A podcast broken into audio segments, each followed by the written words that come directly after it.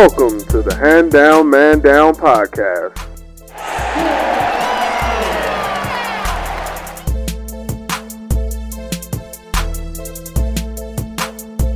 What's going on, everybody? Welcome to another edition of the Hand Down Man Down podcast. This is your boy Danny.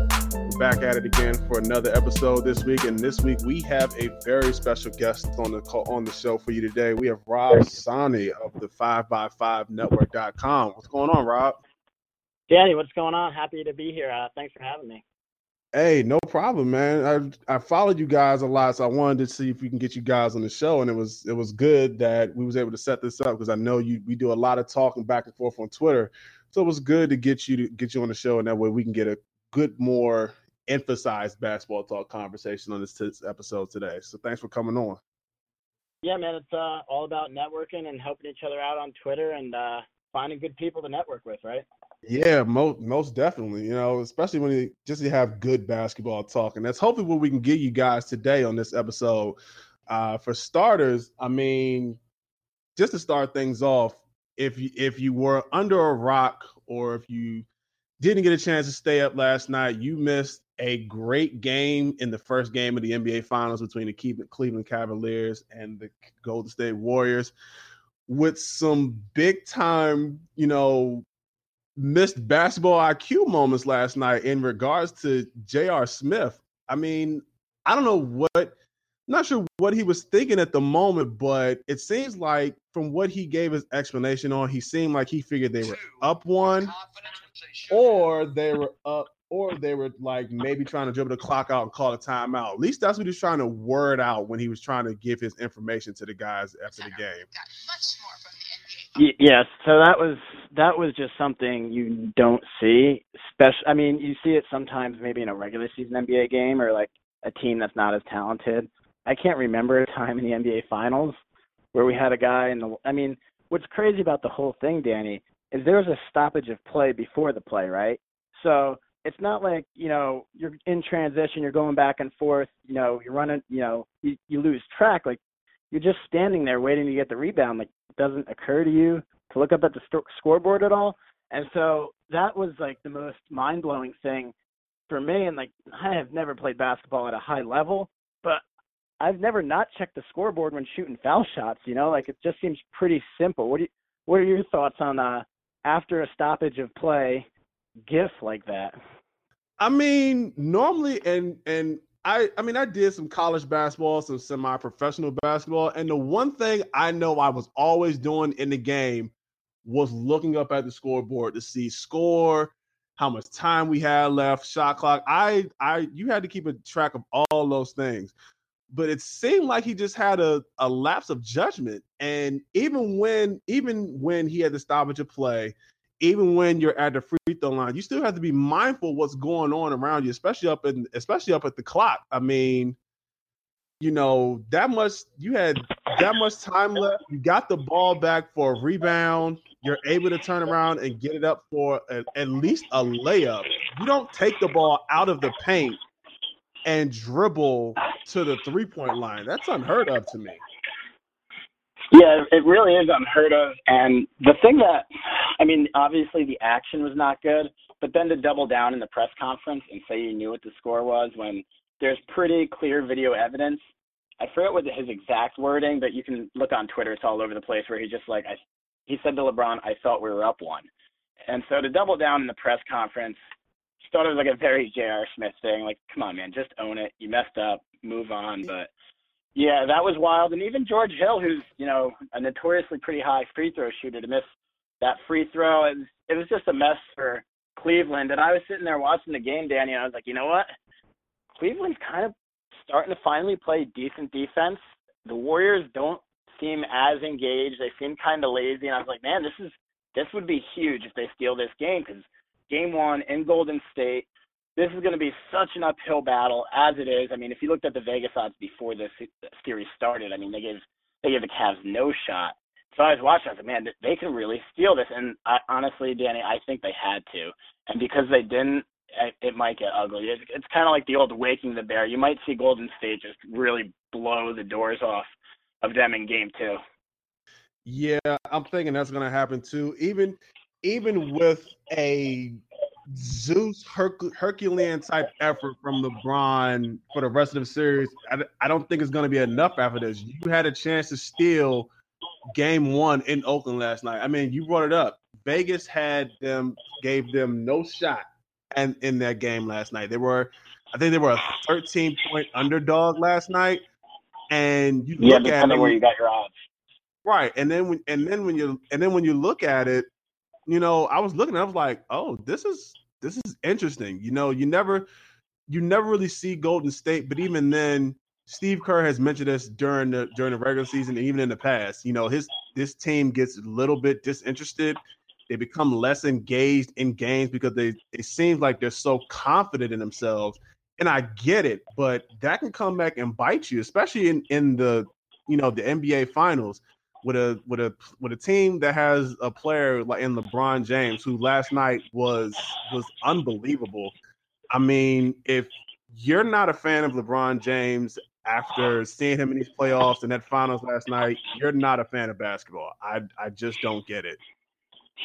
Yeah, and so the particulars, which is strange when you look at it, of how this game got to where it was, it was really the offensive glass where Cleveland dominated. Uh, as per cleaning the glass, they had a 39.9% offensive rebound rate, which is the 97th percentile of all games this year. So that's that's where it was done. It was on the glass. Tristan Thompson, Kevin Love being active. But like what scares me, Danny, is when I look at the other numbers. Golden State was 58.3 effective field goal percentage, which was 82nd percentile, and Cleveland was 49.5%, which was 36th percentile. Obviously not that good, and yet like it was still a close game where Golden State actually shot the ball well. The only stat that really tells the story is the offensive rebounding, and I don't know if they can do that every game because, like you said, they were like disengaged. And what's frustrating about the Warriors is kind of what was frustrating about the Cavaliers last year, where you have this team that's so talented and they're at the they're at the apex of the league, you know, the NBA Finals, and yet you still can't get up for the game. Like it's still like, eh, whatever. As as NBA fans, I know you and I, it drives us nuts. It's it's so frustrating to see someone that good just not try at that, you know, at that um at that point in the season. It's like what what else do you need to get up for these games, you know? Yeah, I I definitely agree. That that doesn't make sense to me. You have you literally have in in Steph and and Kevin Durant, two of maybe the top two of the maybe top 10 best players in the world on your team and the fact that you're playing against a team that literally only has one player who can really get the job done in LeBron James and then he has a maybe if not serviceable supporting cast you should be up for this game. This is like you said, this is the apex. This is it after this, the season is over. There's nothing left. You have to get up for these games, and you cannot wait until the third quarter, like they did in the Western Conference Finals, which me, which me and you pointed out. You know, that was always their quarter in that last series. You can't do that in this series because this is it. You can't wait. This is this is something where you start from start to finish. Yeah, I, I totally agree with that. And to your point earlier, when you talked about if you're not a LeBron fan before this, you should be now. LeBron has taken, I think Tom Haberstroh tweeted it out. Uh, LeBron James has taken 230 some odd shots this postseason for the Cavaliers. Number two on that list for shot attempts is Kevin Love with 94. So he's literally doing everything. And as frustrating as the Warriors are, and as frustrating as the Cavaliers used to be, we go into every night and, and we're spoiled. LeBron brings it every night, and it's insane. It's literally insane. And like you said, you can't take your foot off the gas because this behemoth of a player in LeBron James is he's showing up. He's not taking finals days off, or he's not. There's no there's no the typical LeBron James feel out game. Like it's coming, and it was just really frustrating because you see an effort like that and you just wish it was rewarded with a W because he deserved the win last night, not Golden State, and so just really frustrating for me as a as a fan and as someone that covers the league to see that narrative not play out. Yeah, that's that's that's just weird to me. I mean, LeBron, like like we said, LeBron. It was noted earlier today, and I saw and I saw the stat going into last night. LeBron put up 51. He's the only, he's the sixth player in NBA history to score 51, 50 points in an NBA Finals game, but he's the only one to lose. Like that That's, that's is- insane. that's insane to me. You put up 50 points in the NBA finals and you lose, and he's the only one to do it. Now, mind you, again, this is the second time he put up 48 minutes in a full basketball game. Um, that's his first loss playing 48 minutes of basketball. Remember, before this, he was 5 and 0. And every time he played, you know, 48 minutes in a basketball game, and now this is his first loss. So he took two big blows last night. But again, and I looked down the stat line and you know, Kevin, like like you mentioned it already, Kevin Love gave a service game. He had 21 and 13, but after that, I mean, everyone else gave either semi-pedestrian stats that aren't really enough. But who surprised me enough, who's probably who I think should get more playing time, is Larry Nance Jr. Larry Nance Jr. was on a tear to start the game off, and it was beautiful to see because you know you were waiting for somebody like him and Jordan Clarkson to have a to have a marquee game to step up to perform for this Cavs, and it was good to see him do it in the NBA Finals now. Yeah, it was it was nice to see that. And one other uh, roster adjustment I would like to see made, and I have been on this island all year. I'll die on this island. I love this guy. Uh, instead of Jordan Clarkson being in for 17 minutes and taking every shot and not moving the ball, and just he was horrible last night. Uh, to to replace his minutes, give me Cedi Osman. I love Cedi Osman. Mm. Osman's a six eight guy out of Turkey. If you follow him on social media, I don't think there's a guy that likes being in the NBA more than Cedi Osman. Like he or Cedi Osman, I'm sorry. He loves basketball. I looked at all the game all the big shots LeBron James hits. If you go back and look at all the films of him hitting these big shots against Toronto or Indiana or whatever, the first guy LeBron James is running into is, is Cedi's arms. And he's a gritty guy. He is going to try 100% of the time. He's not going to stop the ball from moving. And he can kind of switch a little bit. He's not the super athlete, but he's respectable. And so to have him switching in some of those lineups, that's something that I've been like knocking the door down on Twitter. Anyone who asks me about this series, like, what can the Cavs do? I'm like, dust off Cedi Osman. So, what are your thoughts on Cedi Osman and maybe getting him some minutes? I'm actually not mad at that statement when you think about it, because Cedi Osman was. It's him. He's like you said. He's six eight. He's good enough to the point where you can make these switches on your defensive rotations. He's serviceable enough where you can knock down the he can knock down shots on his own. It seems like I think he can create his own shot pretty much very well in the likes of maybe LeBron and and you know if Rod and and maybe I don't know I don't know how you feel about this, but do you think it's time that they start looking at Rodney Hood and giving him some more minutes? Yeah, so Rodney Hood's an interesting case. Obviously, came over down the trade deadline deal for Jae Crowder and that whole thing. Rodney Hood hasn't been good, and I don't know. Like, this is just something that I think. If you're not using Rodney Hood or you you don't like him in practice and stuff, then don't play him. I get that, but I don't know. This is total uh, speculation. I don't have any hard facts on it, but I don't know. It seems like Rodney Hood might be like a little in his head mentally because he was he was pretty good with Utah, and you would totally say like, oh, if Cleveland got a six eight wing who's like a six man and can uh, create for himself a little bit, that you'd think that'd be something they totally want. Yet they haven't played him. I'd be interested either Hood or Osman. I'd be interested to see put into the rotation. Either or, just change it up, do something. Jordan Clarkson is so bad. Like you just can't play. It's so hard to play players like Jordan Clarkson against the Warriors. So yeah, Osman, Hood. Let me see both of it. Let me see either of them, but just don't let me see Jordan Clarkson anymore. Yeah, I'm I'm with you, Jordan. And and I thought I would never say that about Jordan Clarkson because when he was with the Lakers, he was putting up decent numbers, and it's just weird for him. It's weird for me to see him almost take a step back when he when he got traded to Cleveland in that deal for Isaiah Thomas in the trade deadline. It's it's baffling to me, and I just don't understand it. But I mean, we can talk about the Cavaliers all day long. I mean, you look at the Warriors. We mentioned it before. They seemed disengaged. They seemed out of it. You know, at the start of the game, and I don't see why Kevin Durant can't seem to get his feet going right now. I mean, yeah, he had what did he have last night? He had he had 20 he had 26 points. He was eight of 22 from the floor and one of seven from the from the three point line. Most times you look at the, the Warriors and you say that's a loss for them because Kevin Durant could not buy a basket last night. Yeah, and that's that's another thing. And Steve Kerr's mentioned it numerous times. It's like when you want to see the results of a Warrior game, look at the box score, look at the threes, and look at the turnovers and stuff. They only turned it over seven times.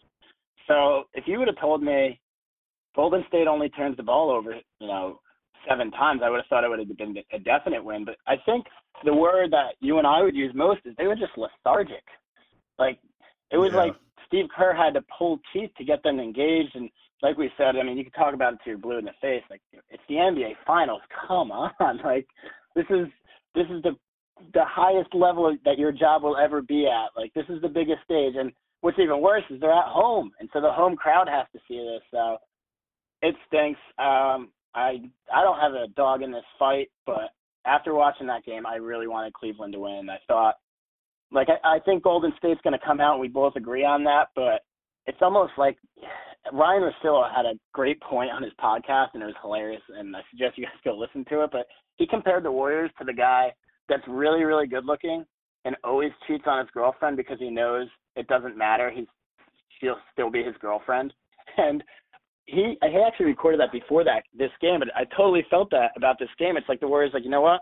We don't have to show up. We're that much better.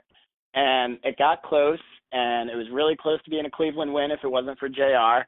And yet it's like, yeah, they still won, and they played like shit, you know. So that that was so frustrating to me. That is very frustrating. I'm perfectly in 100% agreement with you on that. Because even when you look at it, even with that last late that last late game shuffle with you know Draymond and Tristan towards the end, you know, I was kind of with Tristan on this, and when you think about it, when Shaun Livingston took that shot, it's literally an unwritten rule. You don't take that shot.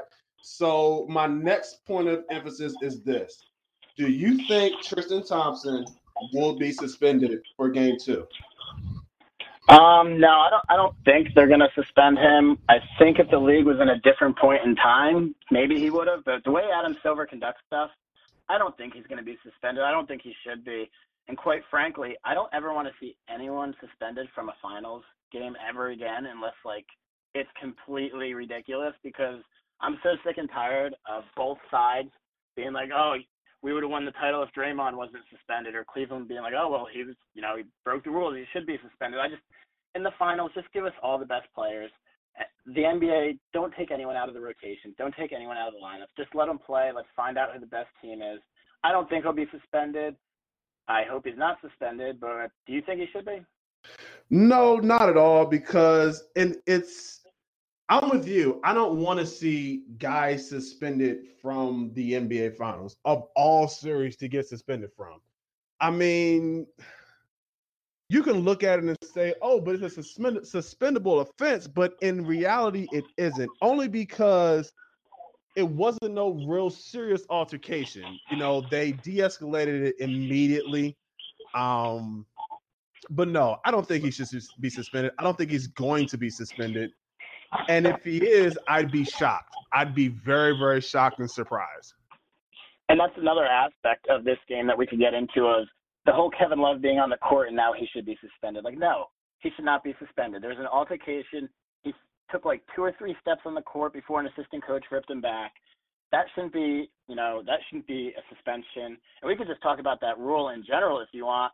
Can we just have some common sense? Like, I get it. The malice in the palace, that cannot happen. Like, that's obviously the worst. But we've seen guys now like Kevin Love last night or earlier in the year, CJ McCollum, where they just like nonchalant take a step on the court and they get suspended. And to go back to what we were talking about, you know, taking suspended players out of these series, this goes all the way back to the Phoenix days when Amar'e Stoudemire was suspended for I think Game Six against San Antonio. So what are your thoughts on that rule? And if you think uh, Kevin Love should be suspended, because I think in no universe he should be, because that's ridiculous. Well, no, I, I don't think he should should be suspended. It's already been it's already been reported he won't be suspended for for game two, and even if he was, I don't think he should be. Suspended. Even if they were thinking about it, I don't think he should be suspended. And in terms, I don't think that rule should be in effect at all. I can see because you don't know what's going to happen in in the midst of a game. Like the player might be coming out to maybe de-escalate the situation. You never know what can happen. And I and I'm with you. I get it.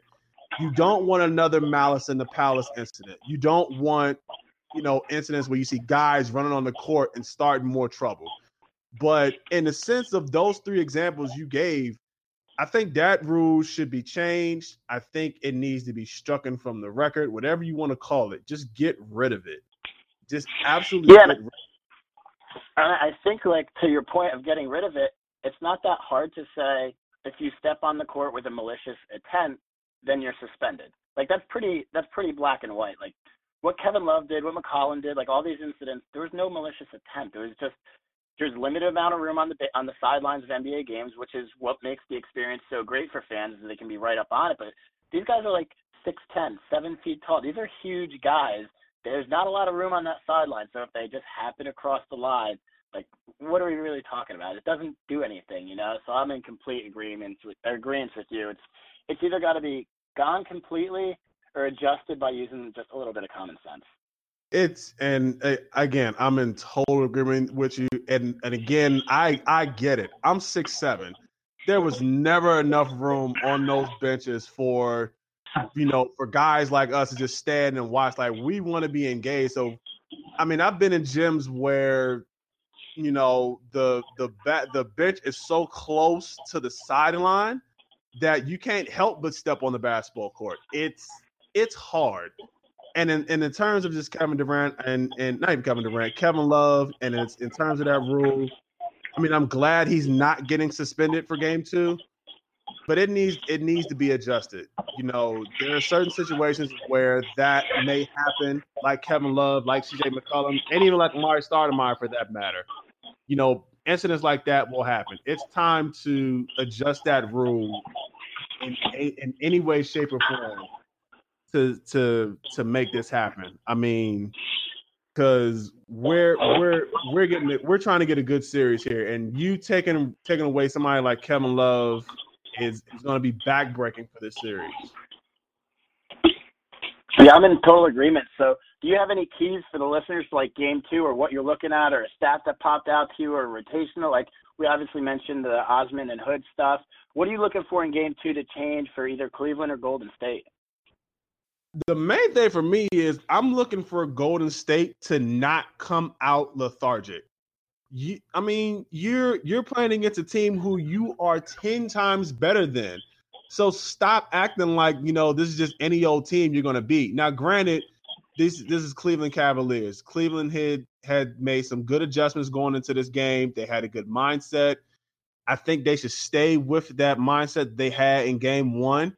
The only thing that I'm to need them to do a little bit better is to maintain the basketball. They had 12 turnovers, and Golden State um, took advantage that it had 14 points off turnovers last night. But also, Cleveland has to find a way to get back in transition. The point, the the point differential from fast break points was 28 to 18 Golden State, and that's how Golden State lives in basketball games. They live in transition outside of running in the half court. Um, that's my main thing is to see if they can not if they can slow down the transition of Golden State for just for just for a second, and then at the same time, I look for Golden State to be more aggressive on the glass. Um, like we mentioned it earlier, Kevin Love and Tristan Thompson were feasting in the paint on offensive rebounds. I think you look at their total numbers, they had 19 offensive rebounds last night, and Golden State got out rebounded 64 to 42. That can't happen. Yeah. In that can't happen in game two. It cannot because if that happens in game two, and LeBron and Kevin Love and other guys step up and have a game like they did in game one, Golden State's going to be this series is going to be tied one-one. So that's that's just my main thing. I look for Cleveland to keep the same game plan, make a make small adjustments here and there to get back on defense and stop the defense and stop the uh, transition offense of Golden State. And then I look for Golden State to do a better job rebounding the basketball and not come out lethargic in game two. Those are my those are my big keys for game two for those two teams. What about you? What do you think? What are you looking for in game two? So from the Cleveland perspective, you lost this game. It was a pretty close game. Uh, the Golden State Warriors outshot you by 10% from three, and they shot 95% from the line. So the three point percentage is probably pretty real and might actually get better, but maybe they can have a little regression to the mean from the free throw line, although they do have two of the best, you know, free throw shooters in Curry and Durant. But if you're Cleveland, like those, you know, have them, you know, not shoot 95 from the line, keep them at around 36%, and don't shoot 27% from three. So, if with that being said, I will say this: if Golden State's locked in, Cleveland doesn't have a chance. If Golden State isn't locked in, Cleveland needs to find J.R. Smith. I don't know where he is. I don't know if they put him on Alcatraz when they were out in the Bay. Like I don't, I don't know where J.R. Smith is, but I'd like to find him. I'd like him to have a game where you know he goes like four of seven from three and is just reliable. And then, like I said, they're going to need the role players to step up.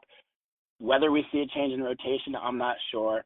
But what what I took away from Game One, honestly, is that if Golden State doesn't try, Cleveland actually can win this series. Like they actually can because they do try so damn hard. And LeBron James is just insane, like best player in the world. It's not even close.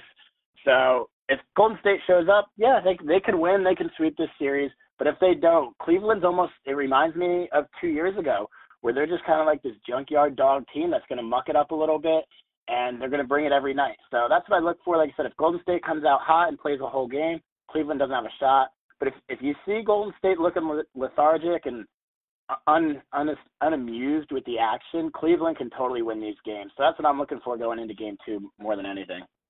I'm in total agreement with that, and I can't wait. Game two is this Sunday.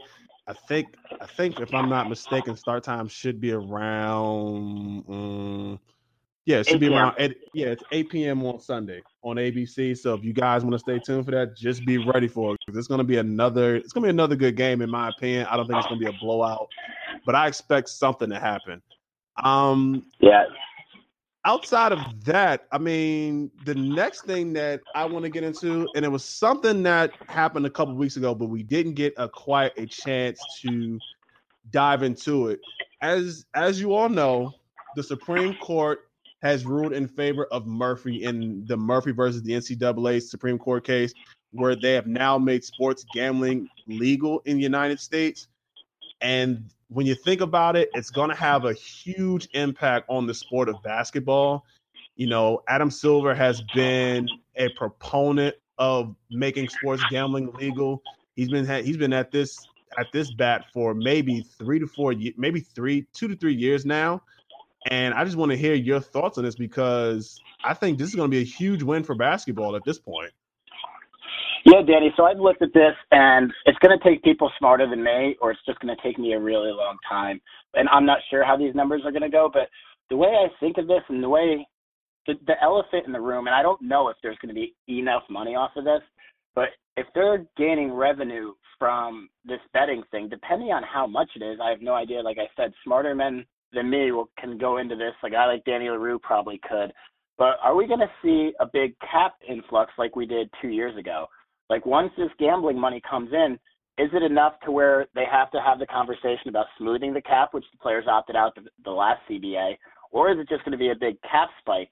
And I mentioned that, Danny, just because we're seeing two super teams kind of form in the East in Boston and Philly. And I don't know if the timetable would be the same, but that's the only reason Golden State has Kevin Durant is because of that major cap spike.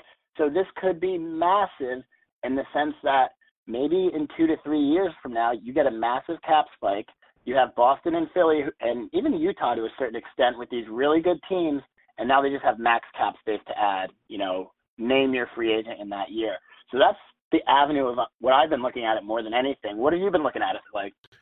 I mean, I've been looking at it be, at this way because, in a, in a sense, I think that's going to be again. You brought up a good point. It's going to be more income there's already a provision in the in the in year's new collective bargaining agreement where gambling proceeds will be included in basketball related income. So that's going to be huge. And in another sense, you got to look at it from this at this from this uh, standpoint. The NBA is going to benefit from it, but I think who will benefit from it a little bit more greatly now is the WNBA. Now, granted, you know a lot of folks don't follow it, but now you got a now you got a sense where gambling is going to be legal. You got a sense where more more guy more fans really are going to want to gamble on some of these WNBA games. especially with you know the new team in Las Vegas, Las Vegas Aces, you know that generally is going to come into it. I mean, I read an article on Bleacher Report, and they got a quote from Jay Rude, who works for the who works. I think he works for the. Uh, I forgot who he works for. I, I have to look that up eventually. But he said generally we don't have a big menu of women's sports.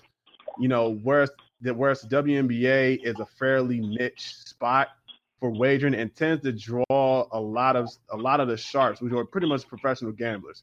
So that's where I think is going to be a, be a huge draw for a lot of for a lot of these um this gambling in, income to come in. And then the other thing is, what do you think it's going to do for the NCAA in terms of basketball now that sports gambling is coming into effect? Well, I'm actually really excited that you tailored that question that way because that was going to be where I go next. I was going to tell you, as beneficial as it's going to be for the WNBA, it could be equally detrimental to the NCAA because now you have these kids on these scholarships, which don't get me wrong, scholarships are great. I understand that they're a privilege and everyone should be happy to have them.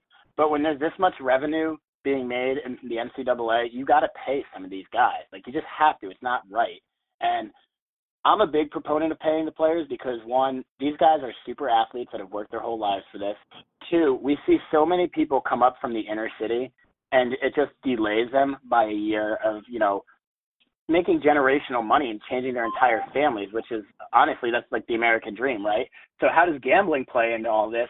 Maybe not the big guys like your DeAndre Aytons or your Jaren Jacksons who are probably getting some kind of money under the table, but like what about your fifth year point guard on Wichita State who's never going to make it to the league? Like, is he going to start gambling on games because he can make a lot of money off it? I don't know. I don't. I mean, humans humans will always make mistakes, or humans will always chase the dollar, I should say. So that's just something they're going to have to monitor really closely. I don't know how you control that, but like you, as good as it could be for the WNBA as far as profits and interest, I think it could be equally as bad for college basketball. And I was interested because you said you played a little college hoops or something like that. Uh, what's your take on the whole thing? I mean, I see it, and I'm with you. I think it'll it can be detrimental for NCAA for the NCAA. Um, the only real big enhancement I see it possibly having a positive effect on is the NCAA tournament. You know, around that time, the NCAA bought in, I believe it was about eight, eight point something million dollars from the NCAA tournament this past year. So can you imagine how much revenue they're going to bring in once they start bringing in more sport, more sports gambling uh, involved? Now, granted, the NCAA wants more federal regulations behind it, but we're going to definitely see, you know, what's going to happen because as a former college player, we all wondered how, you know, when are we going to get compensated? And I'm and I'm always been a proponent in giving some giving players those players that extra benefit of compensation. Because yes, a scholarship is good, but a scholarship is not enough for college basketball players. And even you know, because there were moments we were going around, we're like, okay, I have no money on my meal plan. Where am I going to get extra income from? And a lot of college basketball players can't call home and be like, oh, I need this money. So this is going to be beneficial for a lot of guys. And it's gonna be and it's gonna be good to see that. But then again, you brought up the detrimental part of it. What's going to happen with those, like you said, those fifth year guys who are maybe fringe NBA players? What's going to happen to those guys who, you know, are on the bench most of the time? When, it, when are they going to start seeing some benefits and some sort of reward for what they're doing on the basketball court? It's it's going to be interesting to see, and I and I, I do believe we just had someone join in. Who is this on? What's up, bro? It's Tim. What's up? What's up? Oh man, what's going on, Tim? Rob, the, that's, that's our other co-host, uh, Rob. That's Tim. Tim, what's going on? What's up, Rob? What's up, Rob? I'm just uh, talking hoops here. Yeah, I hear. I heard everything um you guys are touching bases on too. I agree with both sides. Yeah, what's your what's your take on on sports gambling, especially when when it comes to college?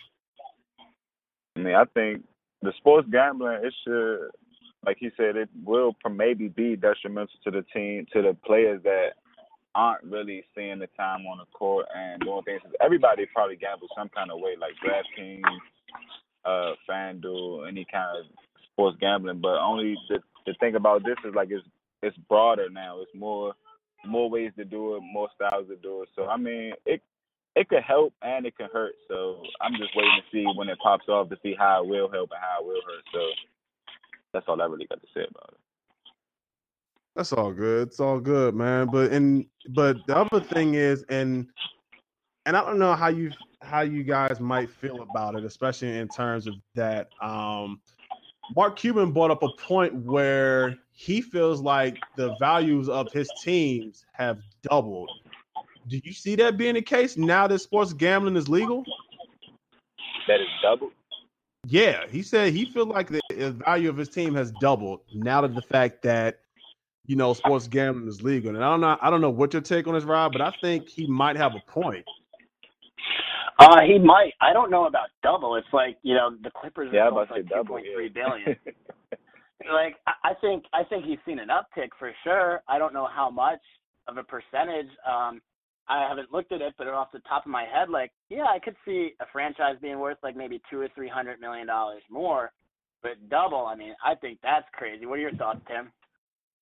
Yeah, I think double is a little too, maybe a little too much. That's maybe yeah, just a little too much. But it, most of the franchises might take an increase on their value of the team just from the sports gambling. But double, yeah, that might be. We might be looking into that one. That's a little, yeah, a little steep saying double.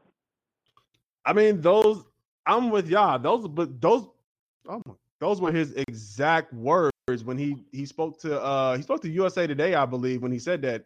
Maybe USA Today picked up the quote from CNBC, but this is the exact quote. He said, "I think everybody who owns a top four professional sports team just basically saw the value of their team double at least." And when I've read that, I was stuck. I was shocked. I was like, I don't know if it doubled, Mark. Maybe there's more. Um, maybe another, maybe another 200 million, like you had mentioned already, Rob. But doubled, I don't think so. There's, there's no way that that can happen. We don't know what's going to be effect of the sports gambling because now you're in. Now you're bringing into the effect of maybe FanDuel, DraftKings, all of those, all of those uh, entities are going to start seeing more of an uptick now. And I'm just, I'm just in there wondering what's going to happen with more as more and more progresses on because we haven't even seen what laws have come will be coming into effect for sports gambling yet. Right.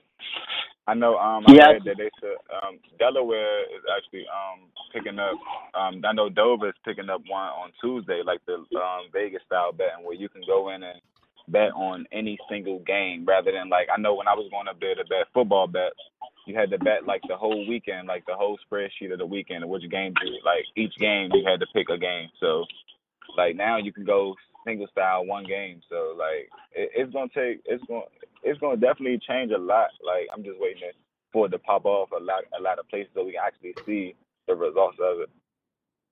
Yeah, I agree with that. And I think there's probably going to be some ironing out they're going to have to do. Obviously, there's going to be some wrinkles that they're not going to have figured out right away. But Right. I mean, Mark Cuban's smarter than all of us, but I, I don't know. The double thing, it still seems like a pretty hot take. So we'll, we'll see what happens, but it is interesting. And I know myself personally, I've been able to bet online for a number of years now. I've used Bet DSI, and I've been able to place bets and stuff like that. But to be able to like go Yeah, into your local gas station and just bet, that's going to be pretty crazy. Yeah, like you and me both, because I was just on um, Bovada, um, and um, I do DraftKings all the time. So like, especially during football season. So yeah, you and me both. That would be crazy. Like just to actually see like you walking in your local corner stores or Yeah. gas stations and see like you be able to bet. That's crazy. Yeah, it's crazy times. Well, that's one thing that sports gambling will be able to do It's going to bring more of a focus on the game, whether it be good for the professional leagues or maybe on the downswing for maybe college. But it's going to be good to see. It's going to be good to see what happens in the upcoming weeks or so.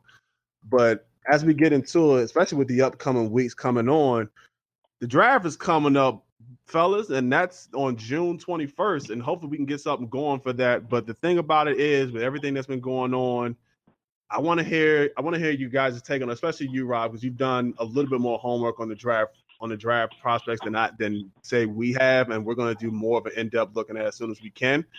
But what's your take on Luka Doncic might not be going into the NBA next year? All right, so Luka Doncic. Uh, first of all, I'd like to say check out our site, the5by5.com. We got two guys that write for us, Mark Wallin and Zach. Uh, God, his last name's chasing me right now, but um, they do a ton of draft work, even more than I do. They're writing scouting reports on all these players, so please check that out. I started my draft study Okay. process about three weeks ago. I love Luka Doncic, and my biggest thing is what's the most valuable thing in the league right now? It's it's wing players. Like there's not enough of them, and there's not enough talented ones. And so Luka Doncic, he's six Right. foot eight, he's 230 pounds, so he's like he's he's 19. So like he's not even a man yet, and he has these attributes. His one his one I guess flaw that people say is he's not super athletic. But I've watched a lot of his tape, and he is so skilled. And not that he's Jayson Tatum, because Tatum has been something crazy, and I don't think anyone should be compared to that at this point in the draft process. Right. But like, you're telling me I got a six eight skilled guy that can that can run the point. Like, what more do you want in today's NBA? And a guy like Ayton, he is insanely talented and a physical specimen, and just built like a man at age 19. His comps is I, I well, my comp is kind of Karl-Anthony Towns, where he's unlimited offensively and defensively he has issues. And so when you're building a team, and obviously the league changes all the time, but you have to build your team to be um, the Philadelphia 76ers and the Boston Celtics. That's going to be that's going to be who's the next powerhouse in the league when your team's good. And so my issue with Ayton is, will if his defense doesn't improve, teams like Boston and Philly could kind of play him off the court. Where like a guy like Doncic, I don't think you can. And he's just too smart. He's too skilled. I think everyone's overthinking it. I would take him number one. What do you think about the Ayton and Doncic uh, debate, Tim? Um, that I, I, me myself personally, I want, I would take in that one, just for the simple fact is that, like I was telling Danny, I'm not. It's like I'm not a fan. I'm not a fan of the like if the overseas players wants to come over, like if they're going into the draft this year, like come over because, like you just said, the only knock in his game you're saying is athleticism. So maybe he should come over, get workouts like in the in the American, like in, in the NBA, and see how that will help him further on with athleticism and the things that he needed to work on in his game because he's been playing overseas all this time. I don't think nothing over there can help him produce his game more than what it's been doing. So for me, I would just take I, I would take Ayton over. I would take Ayton over him just because I know that Ayton's here now, ready to play. Like Luka Doncic could leave us on the limbo for two to three years or however long the rule is for when he wants to come over and decide when he wants. So I would Yeah, I, I- I would take Aiton. I, and I I understand that argument in the sense where he's kind of like a flight risk for some teams, like the Kings Right. reportedly or something like that.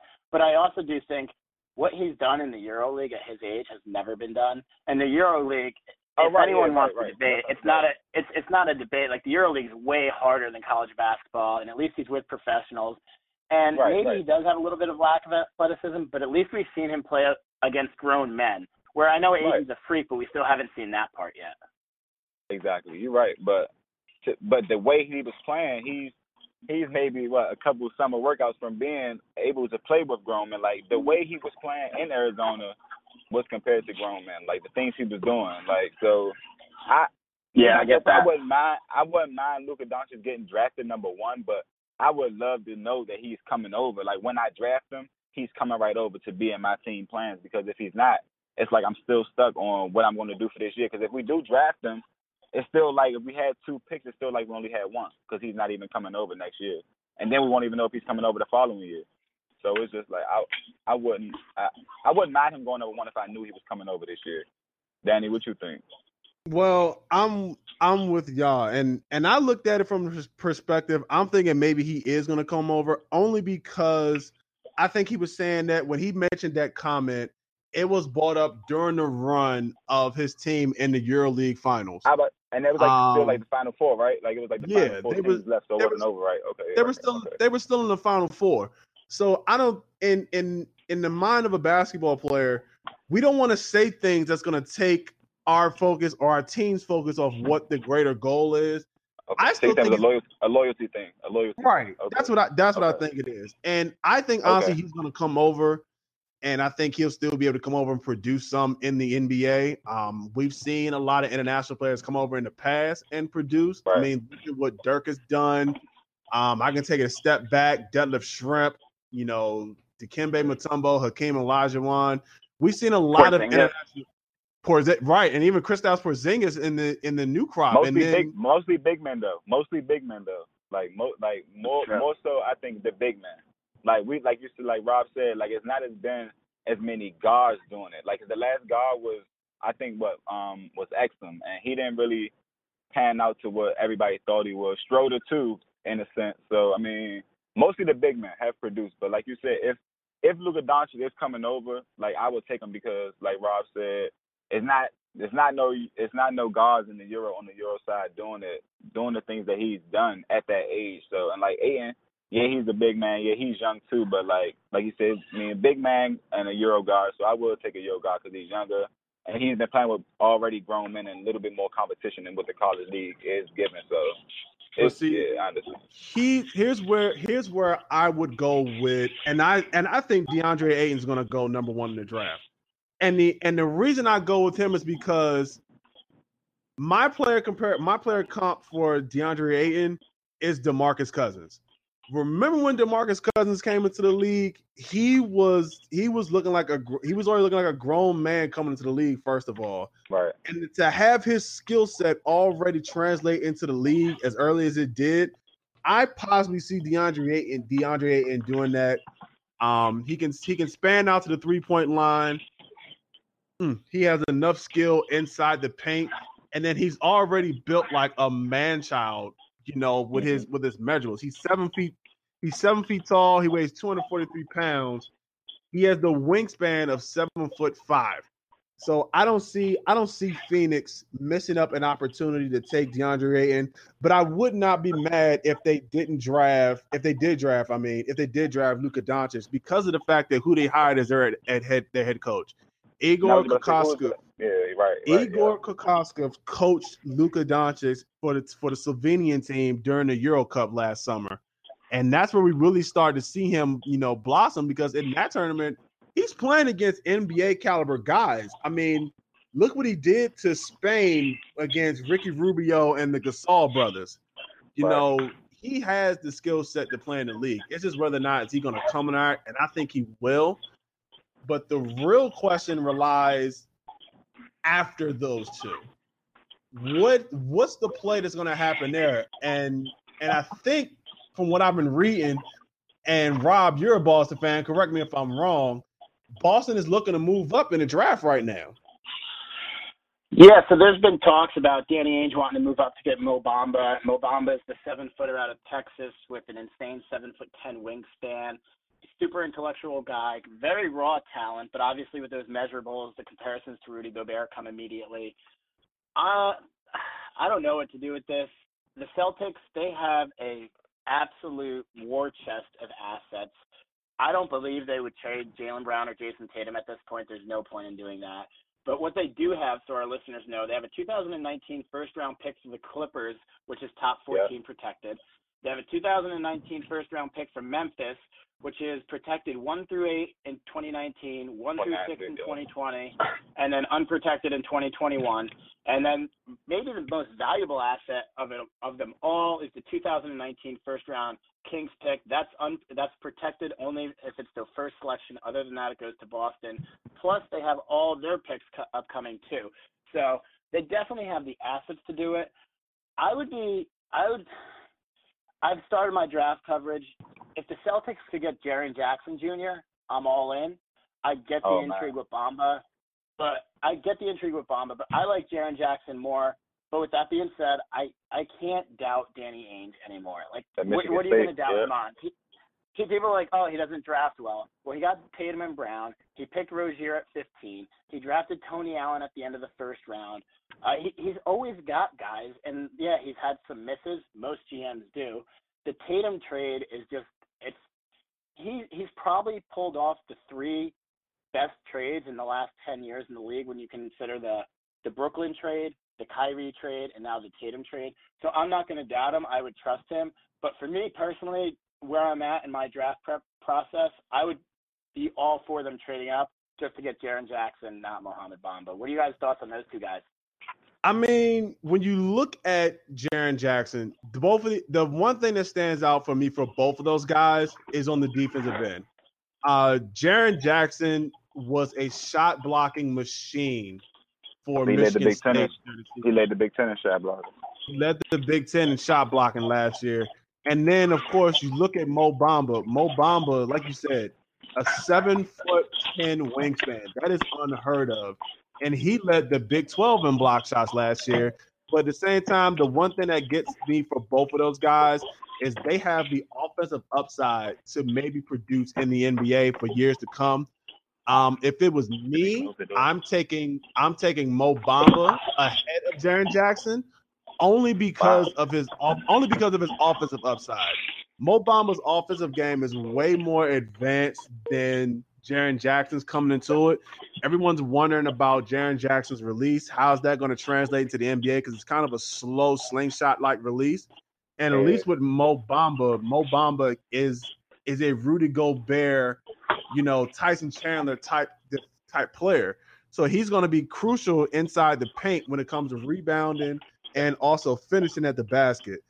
Um, he might not have the athleticism that Jaren Jackson has, but if it was up to me, I would take Bamba in this sense, and only because his defense is amazing to me. Yeah, me, I'm a uh yeah, I think I'll take even though I love Michigan State, I I have to take I would take um Bamba too also because he showed a little more a little more um post offense a lot more than Jaren Jackson. Jaren Jackson was more so a stretch, maybe in the sense of a Chris Bosh to me, kind of like with Michigan State. He led the team in blocking also, but with that shot, like Danny said, that slingshot release is like it would be hard for him to get his shot off with other with other big men involved. So with me, I'll take Mo Bamba too.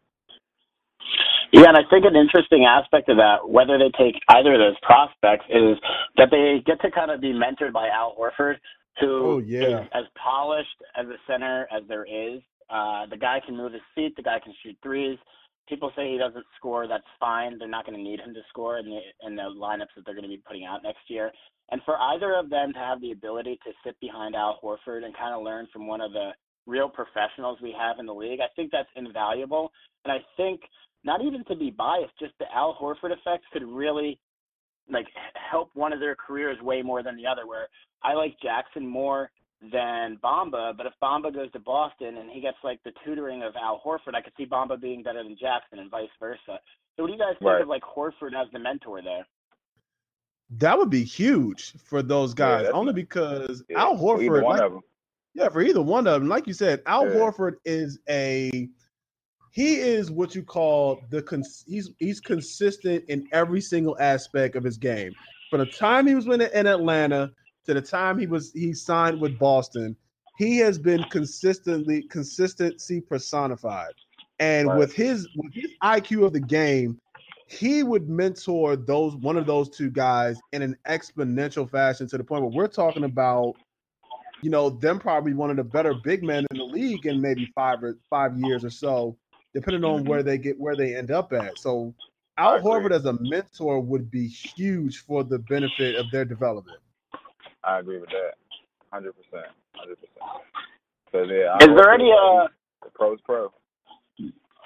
Yeah, I was going to ask you guys. Uh, with the league relying so much on wings now, and we see the values of guys like Tatum and Simmons, and even with the older generation of LeBron and Durant dominating, like it's obviously a wing league. Like wings are the hardest thing to get. The six seven, six eight, six nine guys, the Paul Georges, people like that.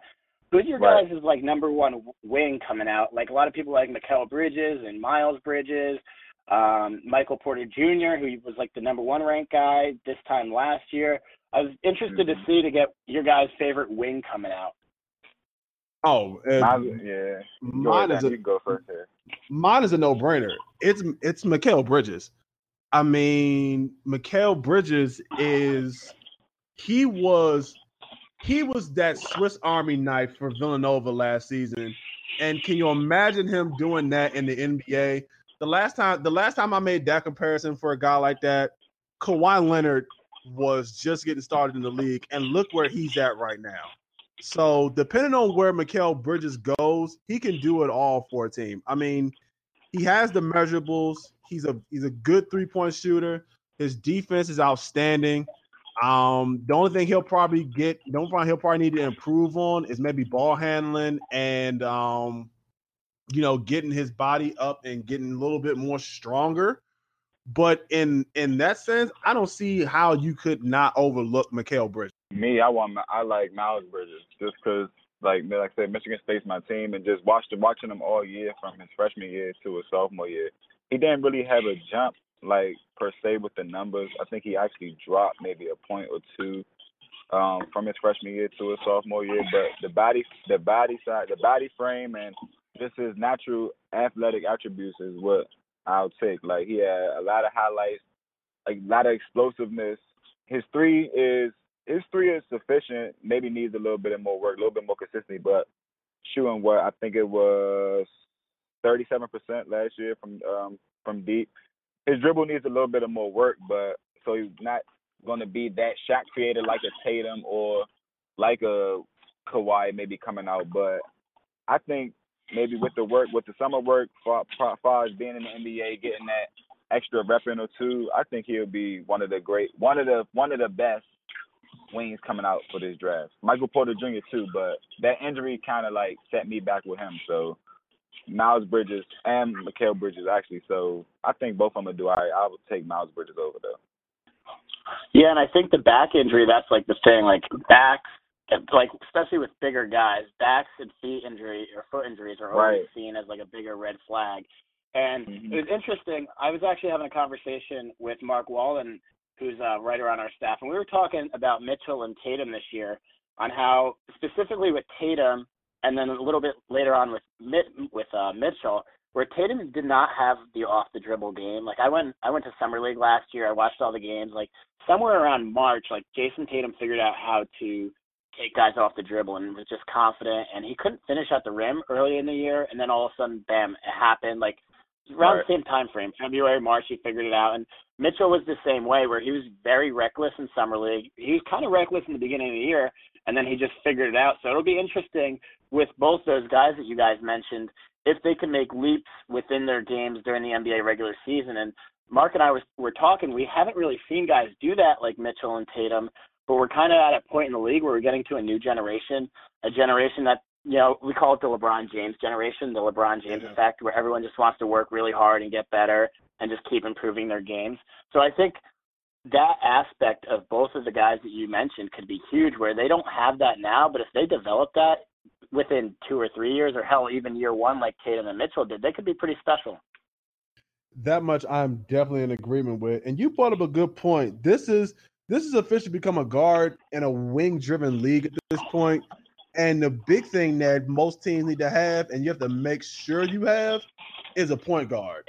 And I don't know how you guys feel. I'm I'm I'm tossed between the two who would you rather have a point guard coming out this year? You got guys like Trae Young, uh, Collin Sexton, and I believe there was there's a other litany of other point guards coming out. You know, Shai Gilgeous Alexander out of Kentucky. Um, well, I'm, I'm, I'm glad curious. you went for that pronunciation. Hey, I I try. this this is a guy. I think it's still, Gilgeous. Yeah, Shai Gilgeous Alexander. Yeah. Shai Gilgeous I Alexander. was worried okay. about having to say that name hey, I've been look, I've been worried about saying a lot of names. So when I whenever I get a chance to say somebody's name correctly, I give myself a pat on the back. Because somebody was looking at me talking about how the hell I pronounce Giannis Antetokounmpo's uh, last name and even spelt it for the person. I'm gonna give myself credit, but I mean, I, I have to. But getting back to the question, who would you rather have at point guard coming out of this draft this year? Because if it was up to me, I love Trae Young's game. I love what he translates into. I want Collin Sexton, that pit bull out of Alabama. Plain and simple. Yeah, Tim, you want to go first on this one? Uh, yeah. Um, uh, I think I'll take.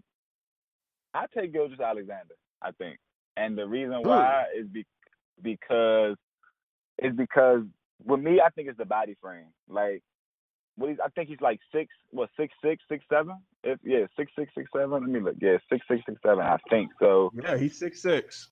Okay, six six. Yeah. So like, what's the with the bigger like the, I think the league now is like if you're not if you're not coming into the draft as a Trae Young, like or like or as a uh, Collin Sexton, to where you are like you we can see the floor general in you. Like it's it's really not you're not really to me you're not really gonna last too long in the league at the point guard because like you said it's either it's either you're a great point guard that can shoot, you're a floor general with speed, or or you're just an oversized point guard that you can demand that you can play bully ball with a couple of the smaller guards that are already in the league. So with me, I think Gilgeous-Alexander would with his shot, he didn't have like a proven shot, proven mid range or nothing, but just his just his size where he was able easily get into the basket.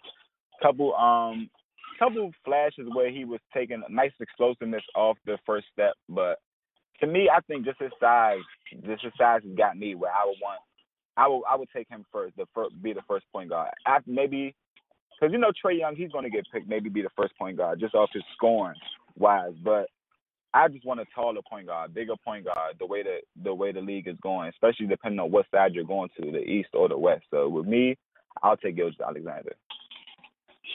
Yeah, so for me it's tough. So Trae Young has the elite shooting ability, and as you mentioned, Danny, I love the dog in Collin Sexton. I always lean towards the defensive-minded kind of, you know, junkyard dog kind of guards. I, I love those guys, but I kind of agree with Tim here for for one of these reasons. I think Collin Sexton probably has the highest floor of anyone.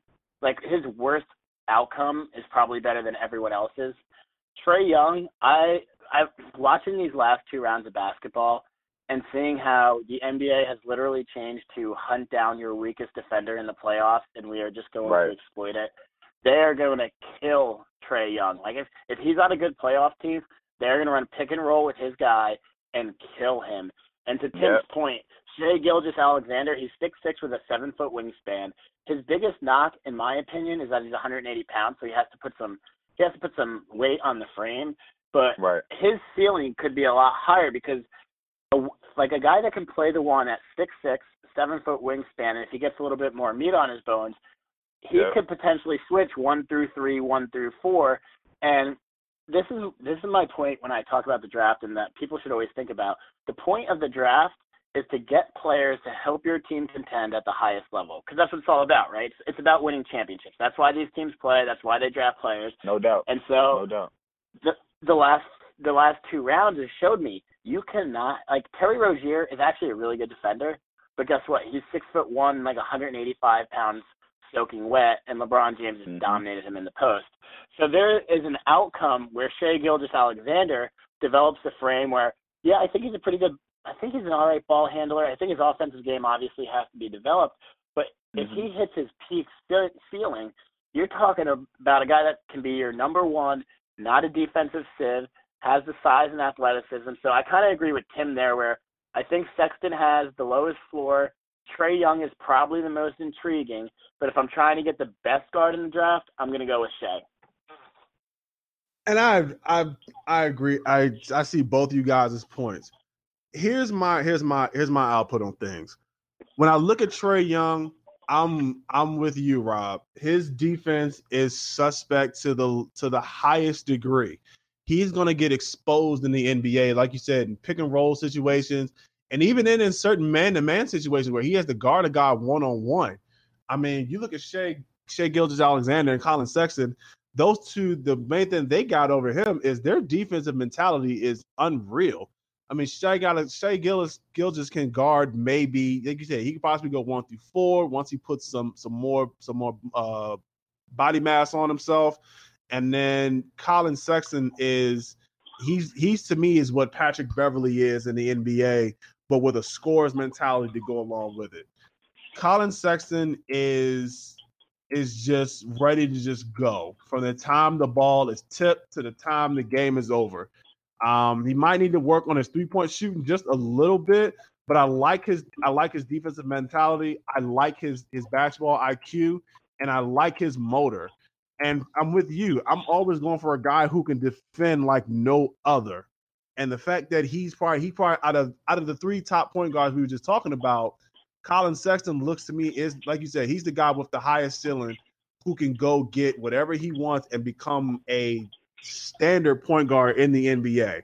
Um, you know, most people might look at his size and be like, you know, he might not hold up.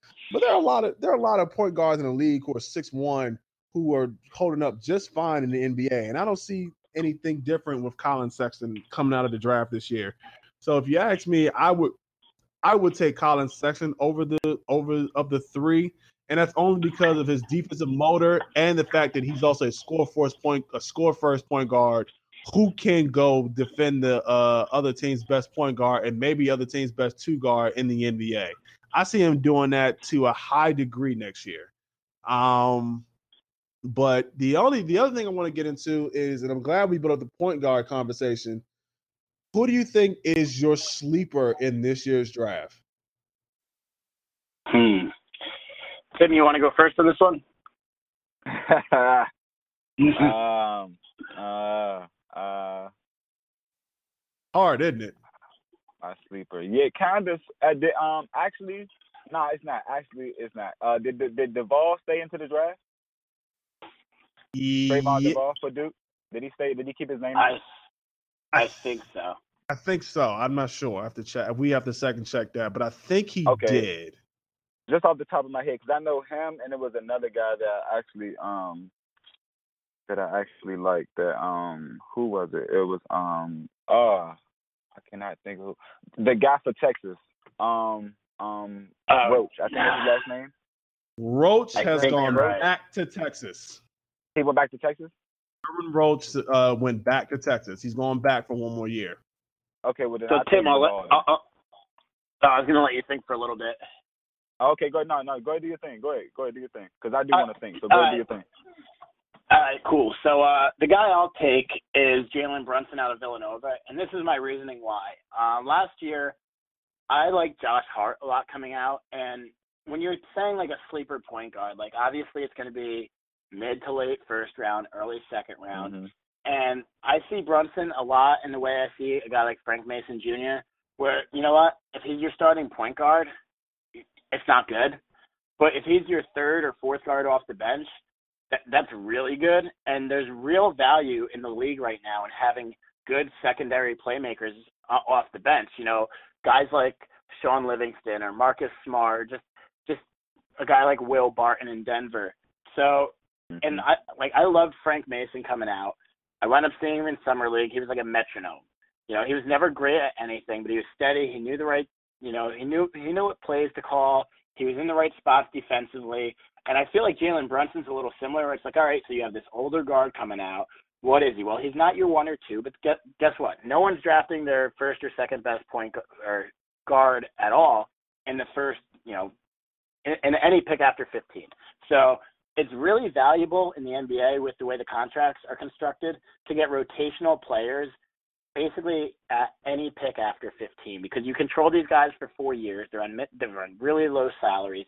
So I'll take Jalen Brunson just because if you can get a backup point guard that's competent for four years at like two or three million a year, that's worth its weight in gold. So that's my pick. I'll take Brunson. I really think he's going to be a great, you know, first or second guard off the bench, and I think he can contribute to a playoff team in that role. So Tim, I hope I gave you enough time to think and come up with your guy. But uh, I'm gonna, Yeah, I I'm gonna push the floor to you. Yeah, I think I um yeah, I think I found my guy. I'm gonna take I'm gonna switch and say Anthony Simons or Simmons, however he's pronounced. I think it's Yeah, yeah. Simons. Hmm. Okay, I so think, yeah, it, I think um, it's okay.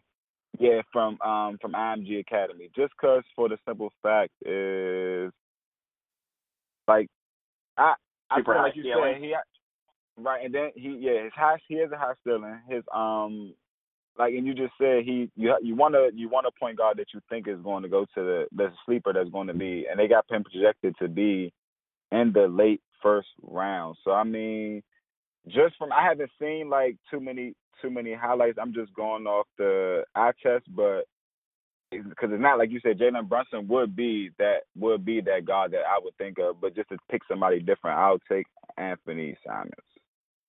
So Danny, who would you? here's a here's a here's a name for y'all, and I and I'm I'm curious to hear what y'all think about it. Keita Bates Diop, the small forward out of Ohio State. Ohio State. Okay. Right. This Okay. that guy, and I saw and I saw him play a lot last season, and he Trust is me, I did that too. he's that he's that combo State. He's that combo guy who can do it all. He can space the floor. He can guard multiple positions on the on the floor for most guys. Um, I had him projected going 18 to San Antonio, but he might go he might go 17 to Milwaukee. It all depends on how the draft rolls out. But this guy can do it all. He can shoot the three. He can play defense. His basketball IQ is through the roof. And I don't see why someone would pass up on a guy like him.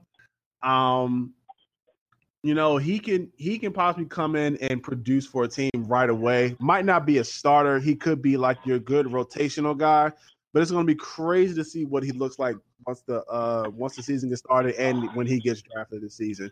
But that's my sleeper pick for this year's draft class because he has he has it all. He's like that. He's like that glue guy for your franchise that you want to get and get early. Yeah, I like Yeah, Keita I'm- Diop a lot. The big thing about him, he's a little older. He's 22 years old. He's six seven with a seven foot or seven foot two wingspan. It depends where you get your your uh, sources on that. And I've actually I actually tweeted out I think about a week ago where Keita Bates Diop, his floor is like a 10 year NBA rotational player. Like the worst he's gonna be is like Ru- Luc Richard Mbah a Moute, who's very valuable. So I totally Right. agree. I like it. I love I love Keita Bates Diop. I think he can fit with most teams. Every team needs a guy like him. He's a, a little older, like I said, at 22, a little more. So he's going to be a little bit more mature coming in. Not that he reminds me of this person because this person is built like a brick shit house, but he's a little bit like Sonny Ojeleye was, or Jordan Bell was last year, or even a Jonah Bolden, where he's just like a pretty sound wing who's going to, at worst, play really good defense and just hopefully make the right decision on offense.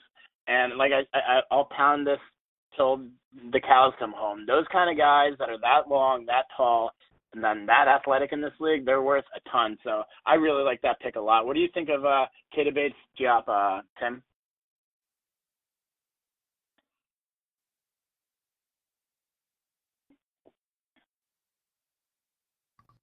Tim, you there? Might be experiencing some uh technical difficulties on his side. Tim, you still there? Yeah, yeah, yeah. My fault. The um the headphones had went out. I'm sorry about that. Yeah, um Bates Diop, I don't really see I don't really disagree with anything um that you two guys have said. Like like I said, I like Michigan State and I've watched them play for the last three or four seasons. So like his his frame his frame, yeah, like you said, his frame and wingspan is great. And it wouldn't be any team in the league that couldn't use, like you said, like a guy like him. Like he can give you anything that you really want coming from the one. He can guard the one. I think the one to the three, and with his size, if he wanted to try the four also. So I don't disagree with anything you guys said. If somebody was to take Diop, I don't think they'll miss out on anything. Like they wouldn't miss anything. It would be a great pick for me. Yeah, I definitely agree with that because just just because of what he brings to the table, um, you know, I see that happening, and I see that, and and I and I don't see really any really bad picks in this year's draft class. I think this is another stacked, talented draft class that we've seen for, you know, this will be two straight years we've had a stacked draft class coming out of college. Um, I'm just curious to see which which guys and where they're going to go and how they're going to perform. So it's it's going to be great to see, but we're going to wrap it up here with that one. That was a good talk, you guys. Rob, I want to thank you for coming on and being Yeah, a part no of this doubt, no basketball doubt. conversation. You know, any other time you want to link up, we will definitely be glad more to have welcome. you back on the yeah, show. More than welcome. Yeah, guys, I really appreciate you guys having me on, and likewise, we'll have to get you on a, a couple of our podcasts too. It was really, really fun to just talk hoops with guys that you know watch the league, love the league, know what they're talking about. It's it's always it's always good fun to have a good basketball conversation. No yeah, doubt. Never, never have No enough too much good basketball conversation. Never enough. No, no doubt. And before we before we get out of here, I want to send you know condolences um, out to two families. Uh, the first being James Hampton. Tim, you should be noticed. This is close to you. Um, I don't know if Yeah, y'all heard yeah. he passed. He Yeah. passed away over the weekend, passing out on the basketball court. Um, Yeah. it's really Funeral's sad to next see it. Right? Yeah. Yes, it's sad. It's sad to see a good, a young, talented ball player like that pass away like that. And I also want to send a big condolences out the the, the family of Cliff Tucker. He just passed away a couple days ago. He was that he was that good uh, shooter coming out of University of Maryland for those for those Gary Williams teams before Gary Williams was let go. So lost to two two two critical losses in the basketball family. I just want to send out some big time condolences to the families of Cliff Tucker and James Hampton. Yeah. Um, may they the both love, rest man. may they both may they both rest in peace and uh that's that's that was that was that, that was critical to hear about that so hopefully their families are okay there's we're sending their sending them their well wishes but uh Yeah, we're gonna yeah, get yeah. we gotta get on here on that note for tim and rob of the five by five network this is danny signing off guys y'all take it easy All right, you too, bro. Peace. Take it easy, man.